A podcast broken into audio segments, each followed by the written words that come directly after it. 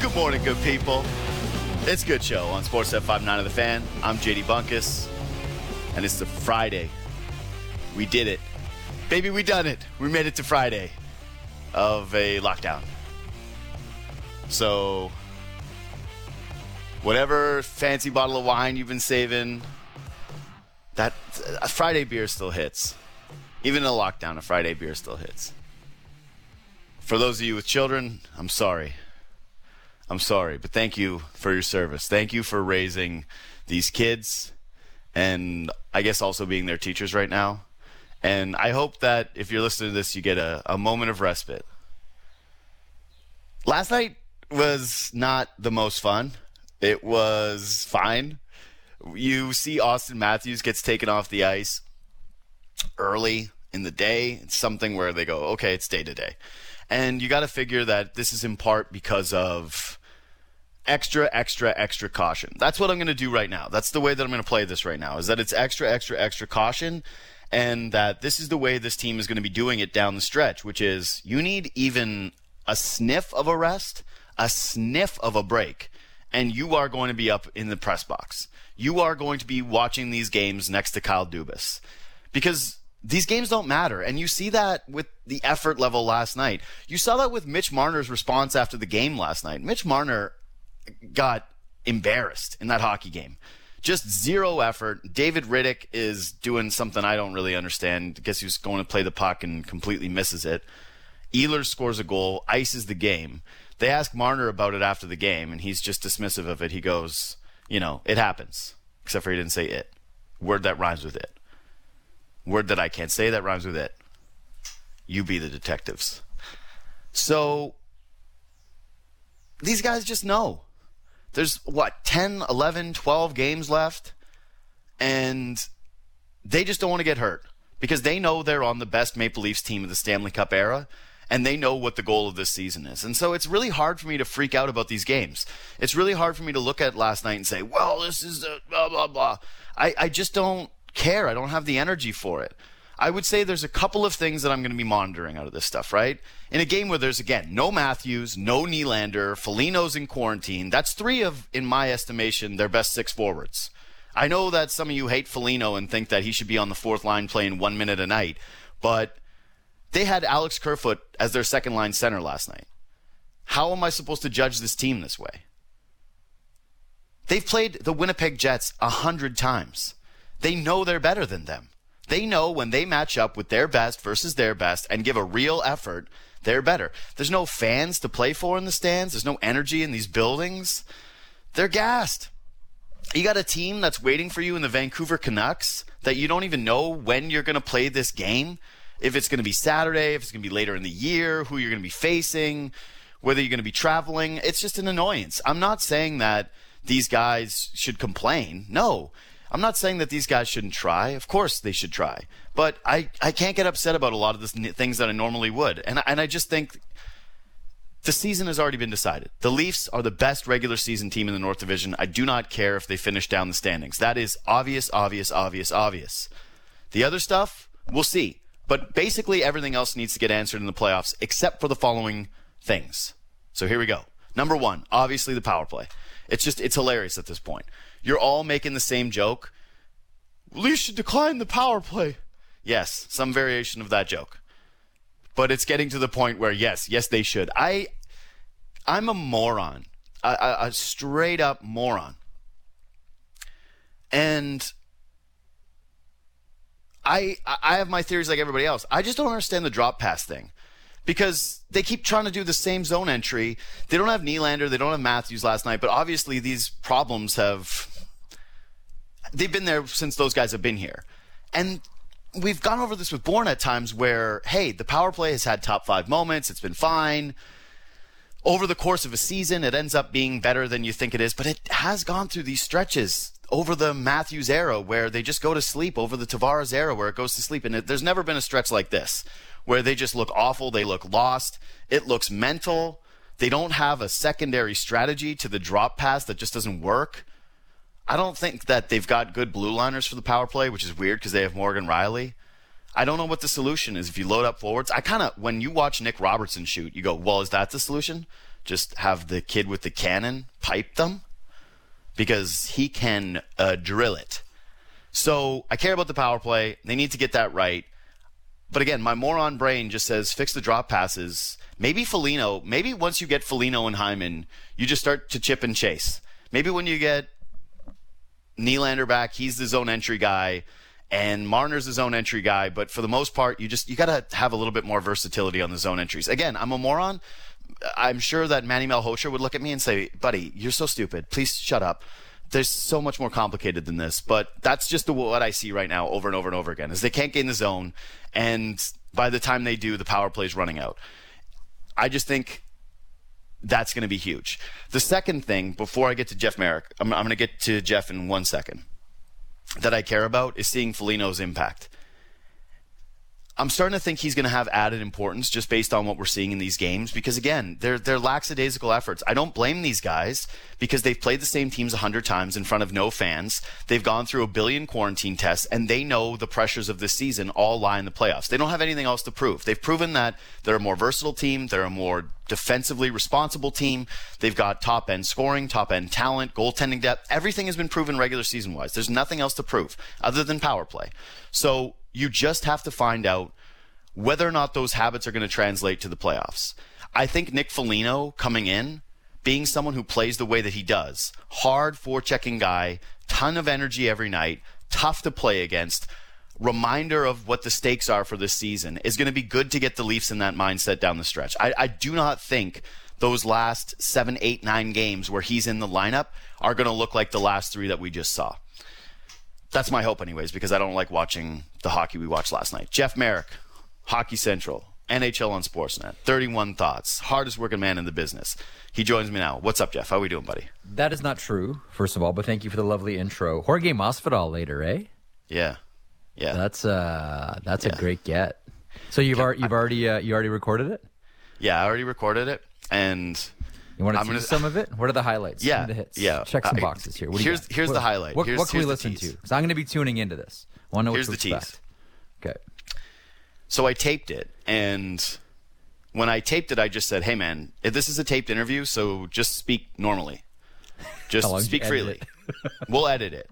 There's a lot of bleeps, okay? There's I don't know if Holland took the put bleeps in or if he just did the complete cutout of the words, but there was a lot and it got to the point where the PR guy jumped in and said, "Hey, we're going to wrap this up." And was like, "Yeah, that's probably a good call." but you know what I love about it, Jeff? And and I'm going to talk about this again right before the interview is you can love or hate that guy, and you can think he's a absolute savage, right? Just a like the way he's a fighter, he's a cage fighter, he's a prize. You can think he's the coolest guy on the planet, but mm-hmm. he doesn't care. He speaks freely and he lives kind of freely. And there's really something admirable about that in 2021, getting to talk to somebody who just says what's on their mind and doesn't hold back. A- And it was kind of shocking to have that interview go down. And and I just I actually had this probably 10 to 15 minute high once the interview was done of just oh right that's what it's like when someone lives kind of fearlessly. So it was a, it was a badass interview and I I was thrilled to talk to him and I'm definitely rooting for him next Saturday. Uh, I, I just hope it's an exciting fight. We've seen Usman too. bore things up before. I just hope this is an exciting fight. I, I don't necessarily think that it will be. I love watching Masvidal fight. I've seen Usman fight so many times. We all have. I just know what can happen. You know what I mean? So a couple of things there. One, here's why I love uh, MMA. Here's why I love boxing, and here's what distinguishes them for me from the other sports. And that's why it shouldn't surprise us when you know you sit down and talk to someone like Masvidal, and it just sounds raw. Combat sports are sports that exist without metaphor. Everything you say that you want to do is really what you want to do. Yeah. You know, when you hear a team like, "Oh, we're going to kill those guys," well, no, you just kind of you know beat them within the the boundaries of the rules, and then everyone's going to go home. And if someone gets injured, someone's going to say, "Well, we don't play so someone gets injured," etc. We've all heard the cliches before, but in MMA and in boxing. These are sports that exist with no metaphors. Think about everything you've heard a fighter, and we'll hear Masvidal later on in your interview, and I'm sure he talks about this, all the things that he wants to do uh, to Usman. He means all of that. That is not metaphor. Like these guys are fascinating to me because they exist in worlds where metaphors don't exist. Everything they say they want to do is exactly what they want to do. I've never lived a day like that in my life. I'm assuming you haven't either, JD. I've always wondered what it would be like to exist in a fighter's brain just for one day. So I go back and forth on this all the time because I'm a prisoner of the moment. So whenever I'm watching the Stanley Cup playoffs, I go, "This is my favorite." The first round of the Stanley Cup playoffs is my favorite. Mm-hmm. When I'm watching the NBA finals, I go, "No, this is my favorite." When mm-hmm. when I'm watching a playoff matchup between two NFL teams that hate each other that have played twice in the regular season, and then they get the third game in the playoffs, I go, "No, this is this is my favorite." But really, the one I usually have the feel for the most, where I say, yes. "Wow, nothing beats this," yes. is mixed martial arts. Is a big 100%. fight because 100%. I there's just a very I, I think it's the purest form of competition. What I love the most about mixed martial arts and about the fight game in general is that anybody anywhere can do it. I'm always, I always struggle with this with hockey is how expensive it is, right? You look at a lot of the mm-hmm. guys around the league and they're from means, right? And uh, you can, if you can afford to be a hockey player, then you're a hockey player. Uh, there's very, very few stories like, you know, Anthony Stewart's, right? It's possible, but yep. it's hard and it's not exactly overly littered with that. And I, I, think sports are going to a place. It's funny. I was talking to Colby about this the other day when he, he gave me a call about how every sport is getting a little bit more similar in the sense of everybody's training the same way. You know, you're mm-hmm. getting guys where it's, okay, this hockey player is skating, skating, skating, and you all basically, once you're like 10, 11 years old, you're going to a lab and you're becoming the same hockey player. Everybody's looking for the same thing. Same with basketball. They're all going to these same schools, these same prep schools, and AAU ball, and they're teaching you all these individual skills, and it's drills, drills, drills, and not a lot of learning in the games. Everything is like that, right? Sports is becoming these commodities where we're developing the same athlete in every game, and any type of variance from that is viewed as, well, we don't really like that. Mixed martial arts, you get guys where it's Gamebred Masvidal. This guy started as a YouTube street fighter. Yep. That's where he began his career. He was a fighter Florida. in the streets. He fought Kimbo yeah. Slice's son on yep. YouTube. And he rose the ranks to be fighting in a welterweight championship of the world. These guys come from all different sections of the globe. They all have completely different backgrounds. They all have the opportunity to master the same martial arts. It is fascinating. In this reality where you can't say what you want to say. You can't be exact necessarily who you want to be. Where their congruity is the is the name of the game.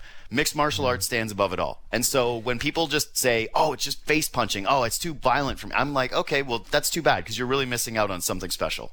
Yeah, there's a couple of things there. One.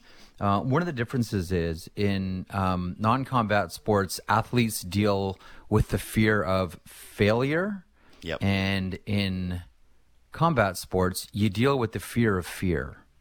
Yeah. And I think there's a real distinction there. And you know, the the presence of the referee to make sure that things don't really get out of hand. Like I always want I always wonder like what goes through your head. So Sean Pierson's a good buddy of mine. Sean fought I think six or seven times UFC welterweight division. Mm-hmm. So Sean's a, a buddy of mine. We work out together, we train together, our kids play hockey together. And like he's got a wrestling background, you know, grew up in Pickering, was a real strong wrestler.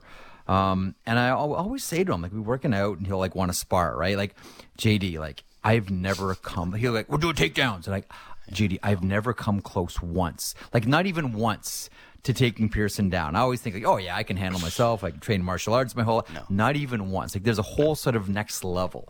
Come on, let's just uh, we'll just do shoulders and knees, shoulders and knees. And I honestly like not once have I come close, right?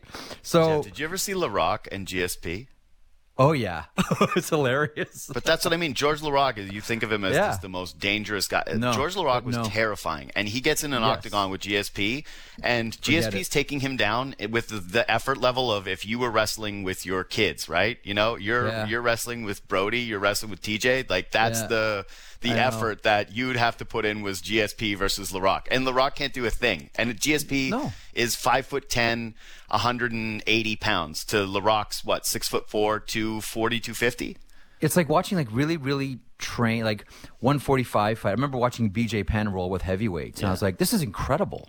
Mm-hmm. Like BJ Penn has been able is able to do with heavyweights. But the, the point that I was trying to get at is, I always ask Sean, like, what I'm always curious, like, what happens in your brain when the door closes? Like when they, like what happens in your head? Like there's one thing to be trained to fight, just like it's one thing to be trained to compete. Baseball, basketball, football, hockey, tennis, whatever. What happens in your head when you hear that door close? When it's just you and your opponent and a referee who's there essentially to maybe save your life. Mm-hmm. And Pierson's always just shrugged it off. Like, oh, I don't think about it. because I, I think you have to have that mentality that it doesn't like. But what what goes through your head that that that the the the feeling of closing the door doesn't mean anything for you anymore. That's when you exist in the world with zero metaphors. I think that's I think that's what happens. I, I'm with you. I, I think that MMA is a fascinating sport, and I'll tell you what. In another sense, I still maintain that in a world where you know women are are, are looking for you know le- legitimacy with their male counterparts and equal leagues and equal time and compensation etc i would make the argument that mma is the most progressive progressive sport because mma fans view female fighters the same way they view male fighters. They talk about the fights the same way. They discuss the athletes the same way. They pay money to watch them on pay per view the same way. I, as as many look at UFC and say it's barbaric. In a lot of ways, honestly, JD, I see it as the most progressive sport out there. So do I. Those are really great points, man. They, they really are. And yeah, I just know that I I look forward to Amanda Nunes fights as much as Oh, I look forward to anybody killer. else. And and, and Killer. the thing is, although I can't pay for them if it's just her on the card anymore because I'm only paying for 30 seconds. So it's like those ones, you know, it's, uh, it's, maybe I don't pay I don't pay for it the same She's way, but it's not because of gender. it's because it's, it's too dominant. That's all. But you you know what? The, to me, the moment in the fight that's the most fascinating, where I get that like the the goosebumps, is that split second before they engage. Right? Okay. Tap gloves back to your corner, and and they, you come out to the middle, and there's that. To, to me, this th- th- this is the moment in in all of sports that I am forever fascinated by. That split second before there's engagement or before something happens. Like I think the greatest photograph we've that I've ever seen in hockey uh, is the Bill Barilko shot in 1951, shot by the great Nat Turofsky, the Turofsky brothers, who shot you know hockey and, and pro wrestling in Maple Leaf Gardens for years. The Barilko goal, like that, sh- the picture of it that we've all seen, uh, Gerry McNeil and net falling back, Rocket Richard with his with his mouth open. Oh my goodness, what's going to happen? You're like, it's a perfectly framed shot because as you're watching the puck go in, you can see the crowd behind McNeil and no one's standing up. It's that split second before the goal goes in and everything changes. And that's to me where, where I where I love sports. Like, and I'll, I'll take it to MMA. That moment before the first lockup, or the, the the first touch between the two fighters. That to me is the most fascinating time in sports. The moment before something actually happens in sports to me is the most electric. I always love it, man. I, I really do. Uh, just the feeling of a big fight night. So, So at what has not play. been electric? well, I was gonna say that was ah, I had a transition. I was so I I had it. I had it. I was Jeff Merricking. I had a good transition, which is yeah. The opposite of that is watching these hockey games down the stretch in the North Division. I'm sorry. I love the North Division. I think it's been a revelation. I want them to keep it. Obviously, the version where the border is open and you play other teams, but. I, you know, I had on, uh, oh, crap, I'm blanking. Um, I've done too many things in the last. Don LaGreca, I had him on yesterday, who Yep. hosts the Power Play in the States and is a big Yep. Rangers guy, and we were talking Yep. about how regional rivalries, that's hockey, and if hockey just embraces this, that this is the way to go. That's the advantage that they have over other sports. So I hope they keep the North Division. But it's done now. The season is done now. I don't know how these guys are going to look down the stretch. So this is going to be a two part question for you. One is. Is there anything that you care to see other than the power play kind of find itself for this Leafs team? And two, is this going to be the beginning when we look back five years from now and say, you know, when hockey started to use load management like other sports, it was because of the pandemic. It was because of that season where everybody knew, and and this is how we found out, and it changed sports science in this sport forever. Yeah. Uh, to the second part, I think we're going to see the Toronto Maple Leafs sitting players towards the end once they've secured. Everywhere. If they secure, if they secure first place, like that's it. You start, you start resting guys. You have. So you think that matters to them, first place? You, you think that they're like, hey, we want that, um, like more than resting guys? Well, who would you, if you're the Toronto Maple Leafs, who would you rather amongst the group of you know Winnipeg, Edmonton, and Montreal? Who would you like to face in the first round? You want Edmonton over Edmonton. Montreal? I honestly, I think Montreal can't score, Edmonton- bud. I Montreal know, can't but score. I know, but Edmonton is just the far worse version of the Leafs. Like uh, Toronto is not losing to Edmonton. That goaltending and that uh, just lack of depth everywhere. Yeah, you know who I want to see in a series, Jeff, is uh, TJ uh, is is Tyson Barrie. You know, like I, Hmm. I I'd like to see the team that plays Tyson Barrie 20 minutes a night in the postseason, the way that the Leafs Right. had to do last year. That that feels good Yep. to me. Okay, um, I mean, I'm always terrified of if I'm a if I'm a hockey team playing a team Sure. with Connor McDavid and Leon Draisaitl. But uh, but your your your point's a good one. So I think you want to put yourself in the best possible position. In my estimation, it's playing Montreal in the first round. A team that can't score against a team like the Maple Leafs, where their top six is the envy of just about every other team in the NHL outside of the Winnipeg Jets. Mm, I'll I'll I'll take that matchup. Sure. Um, to the first to the first point, what do you care to see down the stretch for the Maple Leafs? Kind of what we saw yesterday, and that is, do you have the ability to grind out wins and grind out goals? Like the Maple Leafs have a real luxury here. Um, and of course, you know, these two players are out of the lineup last night, and that's Auston Matthews and William Nylander. But we've talked about, you know, the ability to have players that can score easy goals, right? They score a goal out of nowhere, bam, and it's it. like, that is a real luxury. And you can feel everyone just, ah, just relax a little bit into the game when you know you have players uh, that have the capability just, you know, with a flick of the wrist, boom, that's it, and it's in. Last night was a game where it seemed like the Maple Leafs had to grind for everything, and is a lot closer to uh, how you're going to have to play in the playoffs. Like if Matthews is, you know, if someone's living in Matthews' hip pocket, and let's say they play you know, Montreal, and we've seen, you know, uh, Montreal put players on Auston Matthews and live in their hip pocket, like that happens. Um, so if he's neutralized, Nylander's not there for the, the, the playoffs and, and he's neutralized, and you have to be able to grind for goals. Who are those guys that do it? I think John Tavares is one of them, and no surprise that he ends up scoring last night. So the ability to play a game where you don't have the luxury of an easy goal, that's what I want to see. Yeah. I, I Plus, you want to see saves. And Plus, you want to see saves. yeah. Well, yeah. You And you, you know what? Let me. I- let me let me let me let me let me go at you a little bit on one thing because I know you didn't like the Marner comments last night Oh, I, I think I actually did like the Marner comments last night. about you didn't care about how he, did, he didn't care about uh, things Yeah, happen. no, I, dude, Marner has been complete shutdown city when it comes to saying anything to the media since his contract, and Oh, that of was course, maybe yeah. the most interesting quote he's had in two years. So I love Yeah, it. I- I- I like that. When players When say things, I love it. I I have a really hard time with the performative nature of sports. Like when Yeah. you lose a game, like here's the performance you have to put on for everybody, or else you'll be, you know, people will decide, you know, you're not really a competitor. Like if you don't wear the loss, if you dare smile in Yeah, that yeah. dressing room, if you dare share a joke, or you know, just try to shrug it off, when really, you know, anyone involved in high level sports will tell you the best athletes park losses to let them go. They're in the rearview mirror fast. You know, that's why whether it's, you know, you're on the baseball field, you make an error, what's the first thing you do? Take your hat off, inhale, exhale, and here we go. Back into the game. You distract yourself, you do something else, and then you get back back into the game. Uh, goaltenders, Holtby is the best example of this. You know, lets a goal in, goes for a skate, you know, grabs a water bottle, squirts the, the water up in the air, follows it up, follows it down, it hits the ice, and we're back. You focus on something else right away. So I don't mind it when athletes are like, "Oh yeah, things happen. Let's move on." That's the kind of athlete that I want. I don't want the guy that's I'm gonna I'm gonna be an actor here. I'm gonna put on this. I'm gonna do this little pretend show for everybody, so all the fans feel better that I'm really taking this loss poorly, just because the fans are. Mm, sorry, I want my I want my athletes a little more even keel than that. I I completely agree, and I, you know what I just want is guys to be genuine, and this is a problem for hockey for forever. Is that guys don't feel as though they can step out of a space unless they're you know the Alex Ovechkins of the world, and Yeah. that's Do it. you think it's changing, know? though?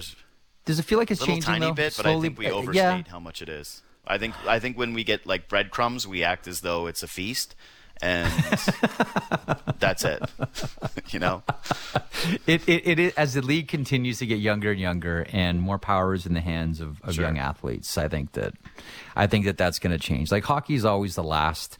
I mean, hockey is dragged kicking and screaming into progress to begin with. Like we've known this forever, and I think it's I think we're starting now to see the beginnings of this all changing. And as it gets younger, you're going to see more kids with person. Like we just did an interview on 31 with so. with Ty Smith, man. And that kid is so impressive. Like such Yeah, an you guys are also the hockey podcast. You know, it's so it's No, but he's like this with It- everyone, though. Ty's like this with everyone. He's honestly, he's just like a real genuine, you know, open up. We'll talk about living with Jack Hughes and make a joke and isn't shy. Like I think we're starting to see more athletes like that, more athletes That's like cool. that in hockey. Thankfully, thankfully.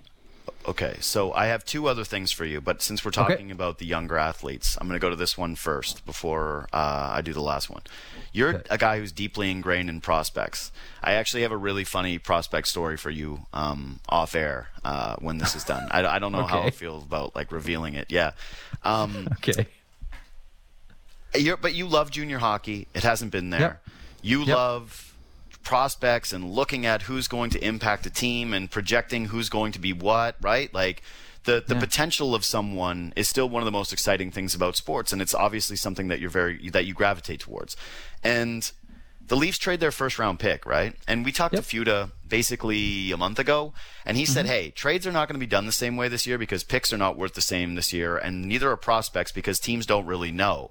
And there was a lot of hand wringing over that first round pick that the Leafs gave up for Foligno because it's a rental, Yep. and we've become hockey fans have become smarter over the years, and as hockey fans have become smarter, it be- makes more sense to not trade first round picks for rental players, right? I remember always specifically, it was weirdly a Keith Tkachuk trade sticks out for me, where it was like he went back and they gave up a first round pick, and everyone went what? And then That's the St. Louis Atlanta deal. That the St. Louis Right. Atlanta It- deal? Yeah. Yes. Okay. And ev- but that one for whatever reason is the one that always sticks out in my brain when it comes to just bad rental trades where you give up a first round pick for 20 games to somebody and you're not quite there.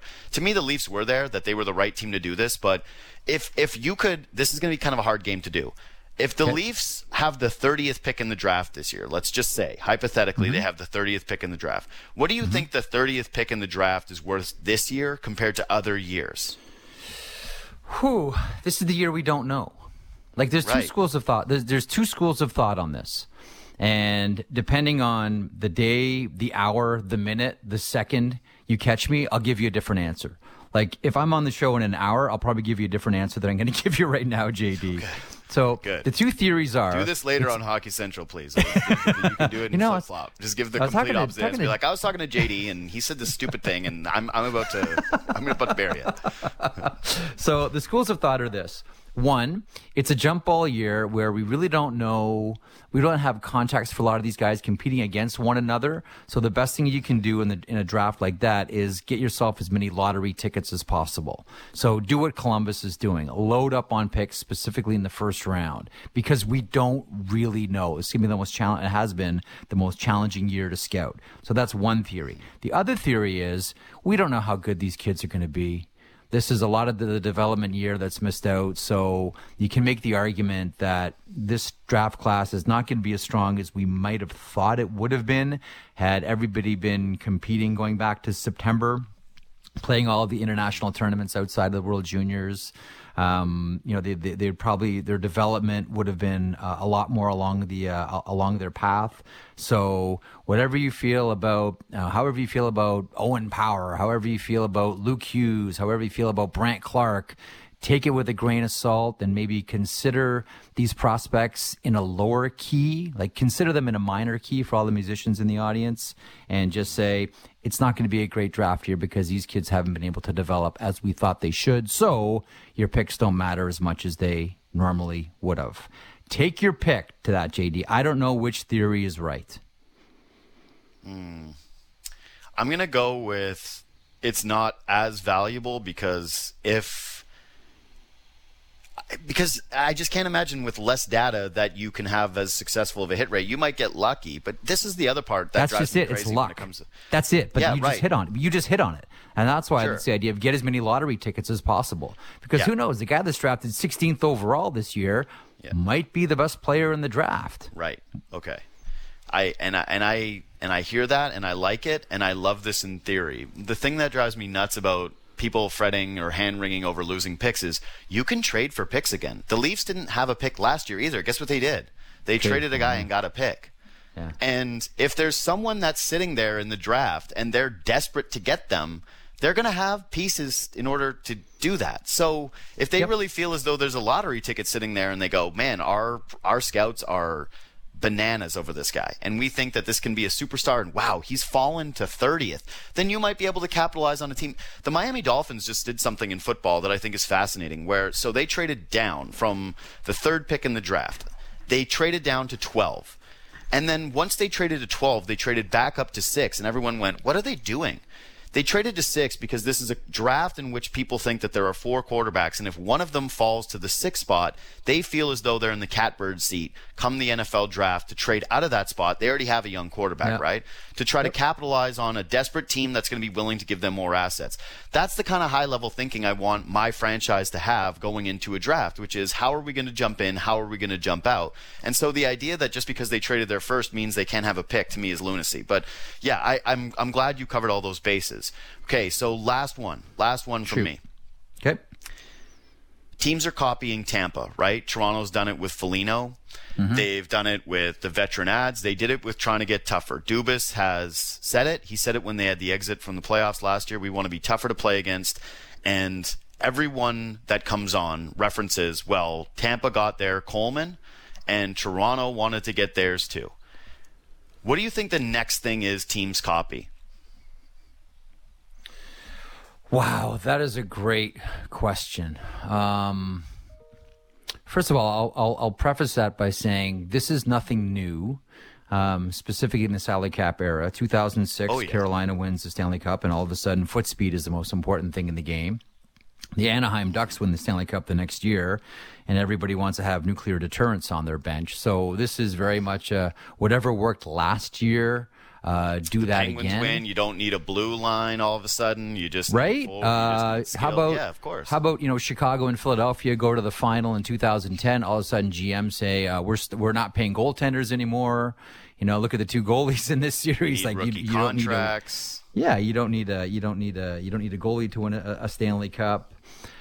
I I still think that I, I don't know that there's going to be one sort of next thing that everybody follows. I mean, the idea of loading up your third line and having that be the determining factor. I mean, Burke did that in 2007 with the Ducks. I mean, Mm-hmm. Sammy that Sammy Pahlsson line with uh, with Niedermayer and Moen. I- I would have I I look I would have given Sammy Pahlsson the Conn Smythe Trophy. You know, I know Niedermayer was great, but man, Sammy Pahlsson was ridiculous. So th- this is really nothing Completely shut new. Ottawa down. Uh, co- completely. I get the, the- Sammy Pahlsson was fantastic. The whole line was great. Um, I think that this league is still trending towards where how the Maple Leafs are, are creating their their teams, and that is when in doubt, go with skill. And even if you can improve, uh, like take like third line left wing or fourth line right wing, if you have the ability to improve with skill, even the slightest, like five percent JD, you do it no matter what.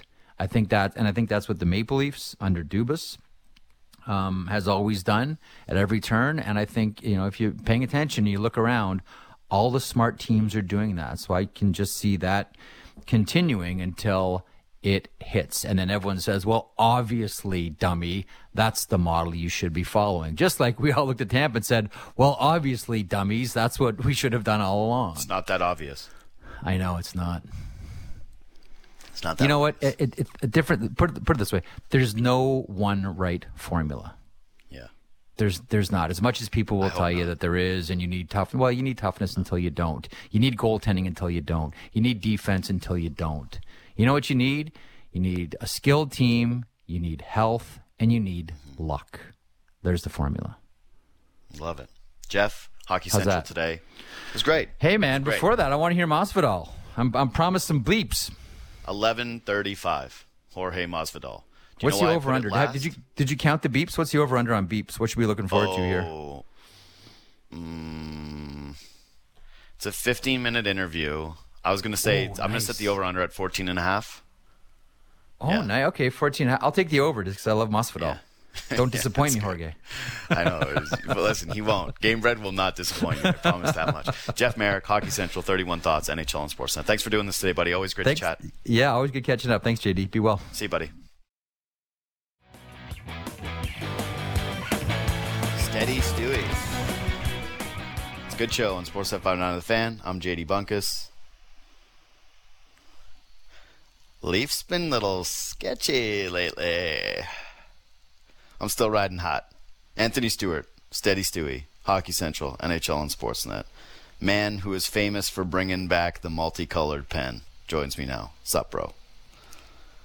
Good. I'm happy that I'm famous for something, but uh, yeah, I gave that as a little gift uh, for Tim on his new show, Tim and Friends. So I actually gave him the uh, the blue and white one, but I gave him the uh, limited edition black one. That's uh, they call that the corporate uh, edition too. So gifts, uh, you, you play your cards right, uh, you may get one in the mail as well.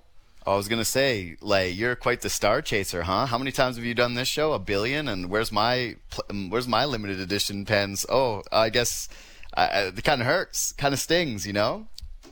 Kind of hurts to know where I stand. Are we here to talk pens or talk uh, billions of T Rexes walking on the earth uh, at one time? I'm dead serious. I have this on my lineup for you. Number one topic. I, I had a I had a punchline for that, but I'm not gonna I'm not gonna drop it. But I'll drop it anyways. I was gonna say, what was more likely that there were billions of T Rexes roaming the earth, or you're actually five ten? So that was that was the joke. I won't drop it. Uh, this is the pre-interview interview, right? oh man, it sucks so hard that I have to fight you this way, you know, because I'm gonna get murdered. You know what? Because here's what you're famous for: that video of you in the French fight league, just murdering the quote unquote tough guy of the league. One of my favorite YouTube videos of all time. Uh, famous for the pens, and now famous for murdering me in cold blood because I have to fight you. I have to defend my honor. This is one of those situations where you know you see in the movies where the guy's like trembling with the sword, and the hero's like, "Don't do it, man." He's like, "But I have to because I'm just a goon." And then you finish me. You're the hero in this scenario, but I have to defend my honor. Yeah, I but uh, have. the pen's in the mail. I'll be sure to get you a pen. Don't worry. I, I order them by the dozen, so I have a lot laying around. I'll Yeah, sure I want the you one. pen. Well, especially now that you've insulted me in this way that I'm actually 5'10. Rude, rude, rude. I'm doing online dating now, too. So, you know, uh, uh, the fact that I have to put the 5'10 down, it's a fact. But I, I, I will break out the measuring tape, all right? That's how defensive I will get over this. Um, so, yeah, the T Rex thing, I wrote down on my lineup. You need to talk to me about the 2.5 billion T Rex thing. There's just no way, right? Whoever, I didn't even look past the headline, but whoever the scientist is, whoever the archaeologist is, that's right, right? That, fire them. 2.5 billion. Wouldn't we be You'd be going to school, you'd be tripping over T Rex bones constantly. Like, wouldn't everyone have a T Rex fossil in their house? This makes no sense to me. Yeah, it'd be like Fred Flintstone having a T Rex uh, Right. bone soup. But so I, I, I dipped into the article, or I actually read the comments on Twitter. So I guess it wasn't at one time. There was only twenty five thousand at any given time. But I guess the Oh, collection okay. of years and millions and millions and billions of years, Okay. um, there were billions of T Rexes. But again, where are the bones? They evaporate. What happened? I want to know. Where are the bones? Where are the bones? Yeah. Isn't it? Where are the bones? That's what we need to hold that archaeologist underneath a bright light like a couple of cops, flash it in his face, and ask him where the where the freaking bones are, man. Tell us where the bones are. You know how cool we'd have T Rex bones? That would be the coolest thing ever. I have some skulls in my office. I have a grizzly bear skull. It's badass. It's a badass skull. It's real. You know what I don't have? Anything T Rex. I got nothing T Rex. I would love a T Rex thing. So show me the bones. Yeah, 2.5 billion overall makes a lot more sense. 2.5 billion at once. I was like, wait, so it was just T Rex wars all the time? Now I need a time machine to just watch T Rexes scrap it out 24 7 in Imagine the them old on the 401 in traffic. Yeah. Imagine all oh, those Oh, yeah. T Rexes on yeah. traffic on the 401. 2.5 2.5 billion man who's even doing this stuff i like i like dinosaurs they're kind of cool i'm not georges st pierre about it where it's like my life obsession. But who are these guys that are still just don't we know all we need to know about t-rexes they were big they, they're dead they were cool we got some bones end of story let's move on It Just next seems thing the more research that they do, the less Yeah. less scary they were. I'm hearing they purred like cats. I'm hearing they had feathers. No. No, Yeah. I want to. I want when I picture T Rex, I picture the T Rex in uh, Jurassic Park, Yes. knocking over That's the it. Jeep. So that's that's what I want to keep that vision. So let's no more research. They were big. Right. They were scary. They ran Yeah. very fast, of course, as well. Hey, if one of my followers or one of your followers is a huge T Rex slash dinosaur guy, if you're an archaeologist, you do, you explain to me why we're still researching T Rexes and what we what we're gonna glean from this knowledge. What the, who this is for? Uh, like, Yeah. we got it. We watched Jurassic Park. Everybody got it. Don't create them in a lab. Things could go wrong. Got it. Check. Check. Check. Check. Other than that, I think we've maxed out T Rex content for the day. So, can why is the power play so hard to fix, dude? Because the zone entries look bad, and that's obviously a problem. Clearly, these guys are in their heads, but this is getting like really really weird this is this is getting into okay this isn't just a cold streak anymore this is now becoming a problem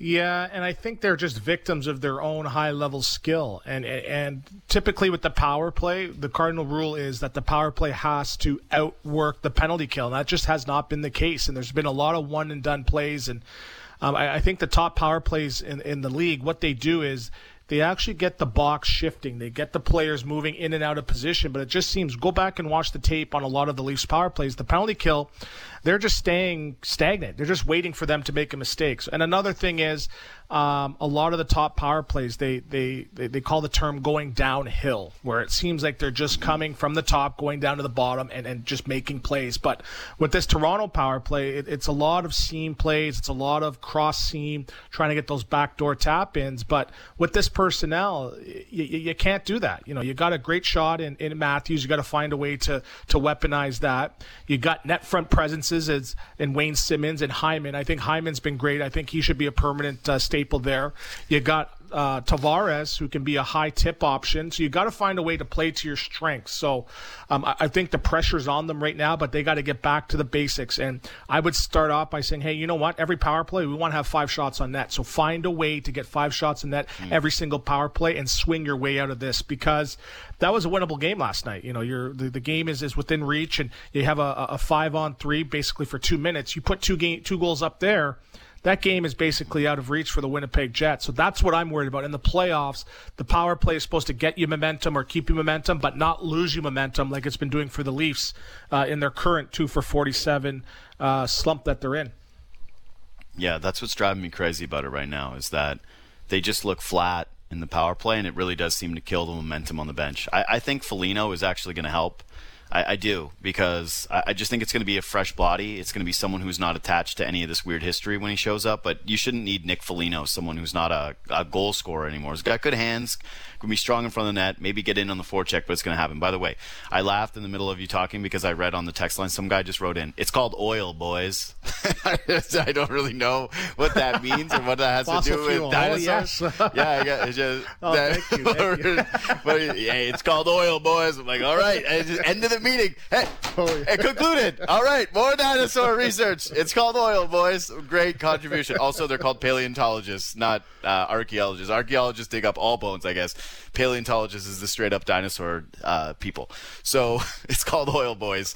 That's the na- new name of the show. It's called oil, boys. Um, yeah, I, I think it's killing momentum. It's driving me nuts.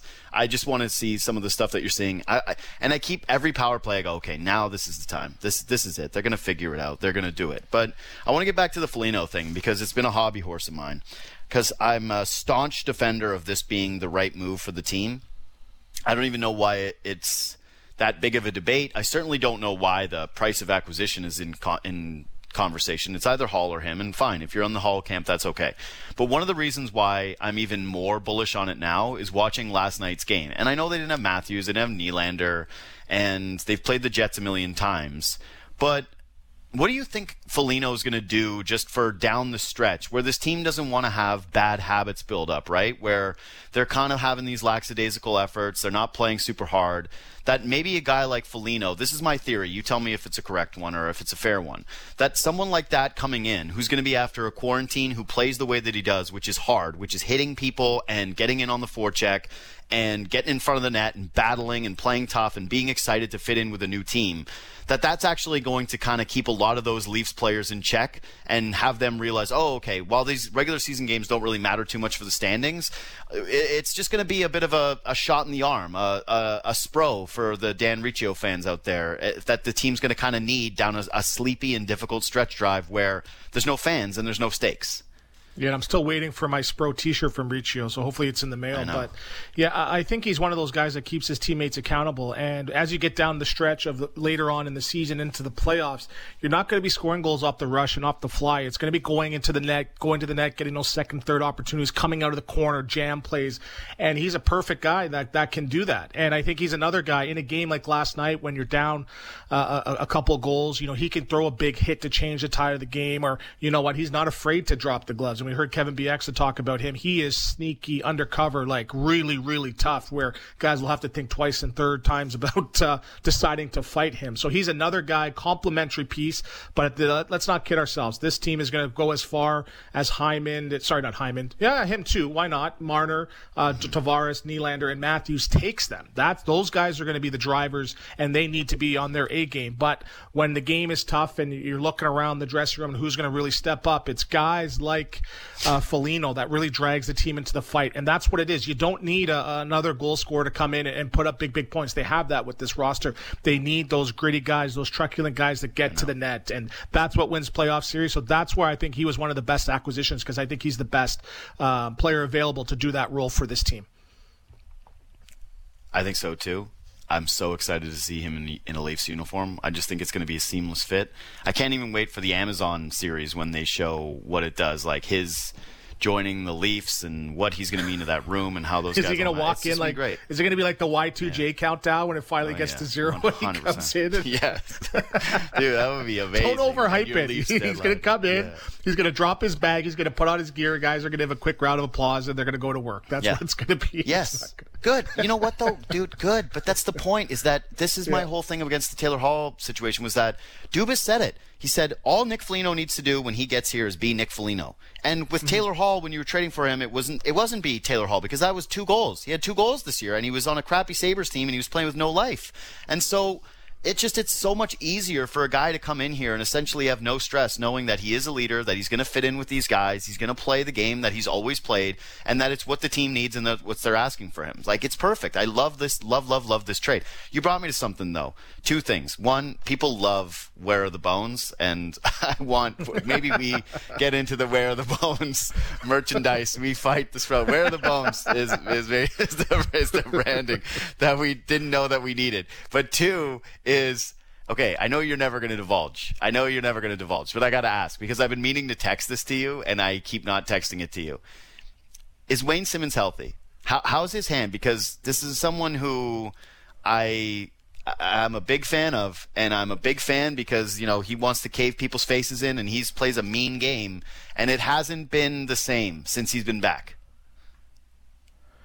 Well, I'm looking at this now, even through the Vancouver's perspective. If you miss, like I remember coming back as a player after a weekend off, and when I'm telling you I was gassed, I was in half decent shape. Guys were gassed, and it took them two, three days to get back up to normal. I could not imagine being out six weeks or three weeks, not being on the ice at all, and again thrown into now this um, you know, era of hockey. It takes time. And I think with Simmonds, his timing's a little bit off with some of his passing. He had a couple open looks to make passes to guys going back door. And, uh, you know, he was firing the puck yesterday a little bit better too. But let's not forget why they brought him in here. They brought him in here to, you know, get in on the forecheck, turn some pucks over. He's been doing that as of late too, and stand in front of that net, especially on the power plays. So, um, I, I think if that power play was clicking right now, instead of that 2 of 47, if they were 13, 14, I could easily see Wayne, you know, having three or four of those two. But going into the playoffs, I think is where he's really going to earn his ticket because, you know, he's going to put all those injuries aside. Let's not forget what he went through with the Philadelphia Flyers groin, hip, shoulder problems where he should have been not even playing. So he's a warrior type guy where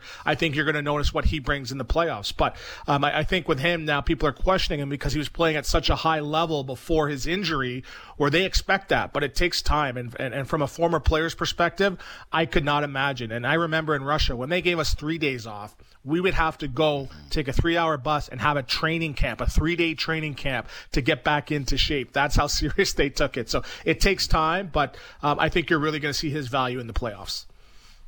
because the the wild thing right now is counting the amount of bodies this team has and who's in and who's out. Because Yeah. when Felino comes back and Nylander comes back, I, I don't think Robertson has done enough to grab a spot, but I know Galchenyuk's not coming out now. Like Galchenyuk, who I thought was here to be temporary, and then he comes out of the lineup, and who knows, but nah, not anymore. Galchenyuk is here to stay. He's playing well. He looks good. He's got some chemistry. He can play up the lineup. I think maybe he can play down the lineup. Who knows what he ends up doing? Some guys are going to get rest days, but it feels like there's actually competition in the bottom six for spots that are not guys that are not named. Jason Spezza, I'm going to say Alex Galchenyuk because I'm going to be putting Nick Foligno in my top six just for the sake of this discussion, not necessarily that he ends up there. Mm-hmm. And Ilya Mikheyev. I would say that those are the only three guys where I would say it's a lock that they're playing. Do you agree, or is there another guy that's a lock? You're yeah, probably going to say I, I put Kerfoot. I put Kerfoot in Yeah. there too, and I don't know. I I, don't almost get the did. flack that he gets. I, I like what he brings. He brings that. He brings that energy every single shift. Yeah, he gets bumped off some pucks, but he makes some plays. He's he's a player, and I'd like to see him get a little bit more ice too. And I, I think you're right, but at the same time, I, I use this line. I don't think Joe Thornton came off the tractor in St. Thomas to sit in the stands, and um, I think they're going to give him every opportunity. Same thing with Simmonds. So I think I could see Galchenyuk being the odd man out to start, uh, just from a respect factor. And I think they've done a good job with the respect factor this year with Thornton and and riding with Bogosian and Simmonds as well too. So I think I could see. Um, you know that being the lineup with Galchenyuk out with Engvall and Robertson, but let's remember now there's still 12 more games. There's probably going to be injuries. There's going to be guys not feeling well. So um, I can honestly see guys getting in by default, getting that opportunity by default. But uh, let's not discount the, the the level of play Thornton was playing at, and and Simmonds and and uh, you know Kerfoot were at beginning of the year. So I, I think they'll ride those guys until they prove that they don't belong. And again, they struggle. Some guys have struggled the last five, six, seven games. Uh, but again, let's not forget this team is in first place, so all systems are still a go. Totally. And it's what I was saying off the top, which is nothing matters. And I don't want to have people moaning about the Leafs losing games right now or if they don't finish first. Like they're the best team in the North and it's obvious. And Yep. you're right. Kerfoot's in the Kerfoot's in the bottom six. I should have included him. And he's he's one of those four guys. I don't agree with you on Simmonds and Thornton though. I don't know if respect factor is going to matter for a team that's all in this season. Like if they lose game 1 and it's there's a conversation about secondary scoring and those guys don't play well and it just I I don't think you can afford to do that. You're giving up first round But picks. you put them in that Columbus series. You put them in that Columbus series last Yeah. year. Do they win that series? Mm, I don't know, man. Maybe I- Simmons. black or white. I, I say yeah. yeah. say yeah. I just to me, it's just maybe. I like. I'll say maybe. Like Clifford was one of their best guys. So is he out? Is he in? There's a couple of just different questions I would have, but I. I'm gonna chalk this up. I'm chalking this up to the the Kapanen syndrome. I'm just gonna chalk it up. You're just you- you're looking at it now. You're putting the Kapanen goggles on. You're like, oh, I gotta find something. No, no, I'm not. I love Ah, this team. I really do. No, dude. I think so. I think Simmonds is in. I think Joe is out. Yeah. And and if they and I don't they, think Jumbo's out. I don't think Jumbo's out. If they take Jumbo, if they leave him in so that they can't play Galchenyuk, I'm going to be choked. I, I don't want to see Engvall. Every time I watch Engvall play, I go, I don't, I, just, I understand it less and less. Like, I don't understand But the one thing, you're going to see after three games, after three games in the playoffs, some guys are going to disappear because that's just the Yeah. natural way that that, that, that the playoffs are a different beast. Yep. And you need these veteran guys that have been playoff tested, have had big playoff series. So you need that veteran presence. There's some guys, yeah, you know what? They look great. Game one to sixty. Go do the Carfax on that, guys. Game one sixty, one to sixty, and sixty to eighty, and look at their production. It's a different beast. Where you know I was on pace one year for sixty points, and I had one point uh, my last twenty games. It, it's tough. Yeah. It's a totally different beast, and the playoffs is a different level as well too. So I think you need those guys that have been there that know what it takes, especially because there's so much on the line right now. So obviously you have to go with your best players and who's playing. Uh, but I, I can see those guys raising their level of play the last five six games and making sure that they do whatever it takes to stay in the lineup. Again, Simmonds will be there because there's functions to his game. I just don't know Mm-hmm. what Thornton is bringing right now. And Savvy said it. If he's so great in the room, leave him there. And that's the situation that I think you have with that guy. And it's no shame to the to him. Like he's 42 years old. He's one of the greatest 100 players who ever laced him up. He's incredible. His impact on this franchise has already been clear. Like I said it. I think the room matters. Everyone was saying the same about Corey Perry last year in the playoffs. Before the playoffs, oh, he's finished five goals, he's done. Mm. No, but he could He's one of the move. unsung heroes for Dallas going to the finals. I know, but Joe, like Thornton can't move, and so I, I just it, like he. Have you seen truly Corey looks- Perry? He's got the p- cement backpack on, the piano backpack on. permanently. That's what he does. Corey Perry still gets in front of the net and bangs pucks home. And I played against Jumbo and the simplicity in his game. And again, you put him in a skill session, he'd be like, uh, I don't know, I don't know. But you put him in the game, his angles, the, the simplicity to his game, getting to Mm-hmm. Fine. the net. Three or four are going to go off his beard in, in the playoffs. I'll tell you that. All I know is that it, it can't be at Galchenyuk's expense. Not anymore. Galchenyuk, unless he goes through and plays like crap the next two weeks, and you're right. If this stretch of let's count this as the last 20 of the season, right before playoffs, these last 12 games or 11 games, whatever they got left, then fine. But if he plays the way that he's playing, then uh, honestly, I don't know how you justify even bumping him down the lineup. Yeah, that's Foligno. fair. That's fair. Yeah. But I, I could see him just based on my knowledge of who he is Sure. and what type of player he is. Uh, yeah, That's fair. But, uh, I'm don't with be, you on that. Don't be complaining where everyone's going to be saying, "Where's your bones?" when Jumbo sees you somewhere and then buries you somewhere on one of his nature walks, and he goes on with the boys. Where are the bones? Those are, you better be asking those questions when I go away. All right, I need you to be on the case, man. I need you on the case, Detective Stewie. Please get it done. Uh, this was good, bud. This was great. I got to run. I got to interview. Uh, I got a taped interview that's running this length with uh, Jorge Gamebred Masvidal, which is a, a really, really good one. Um, I'm going to play that next and close the show. But thanks for doing this, bud. And yeah, send me my pen right. and let's get on the All right. shirts. Where are the Perfect. Go? Jays, go. Yeah, see, see you, dude. Anthony Stewart, Hockey Central, NHL and Sportsnet, um, paleontologist enthusiast. Both of us are. But seriously, where are the bones? Where are the bones?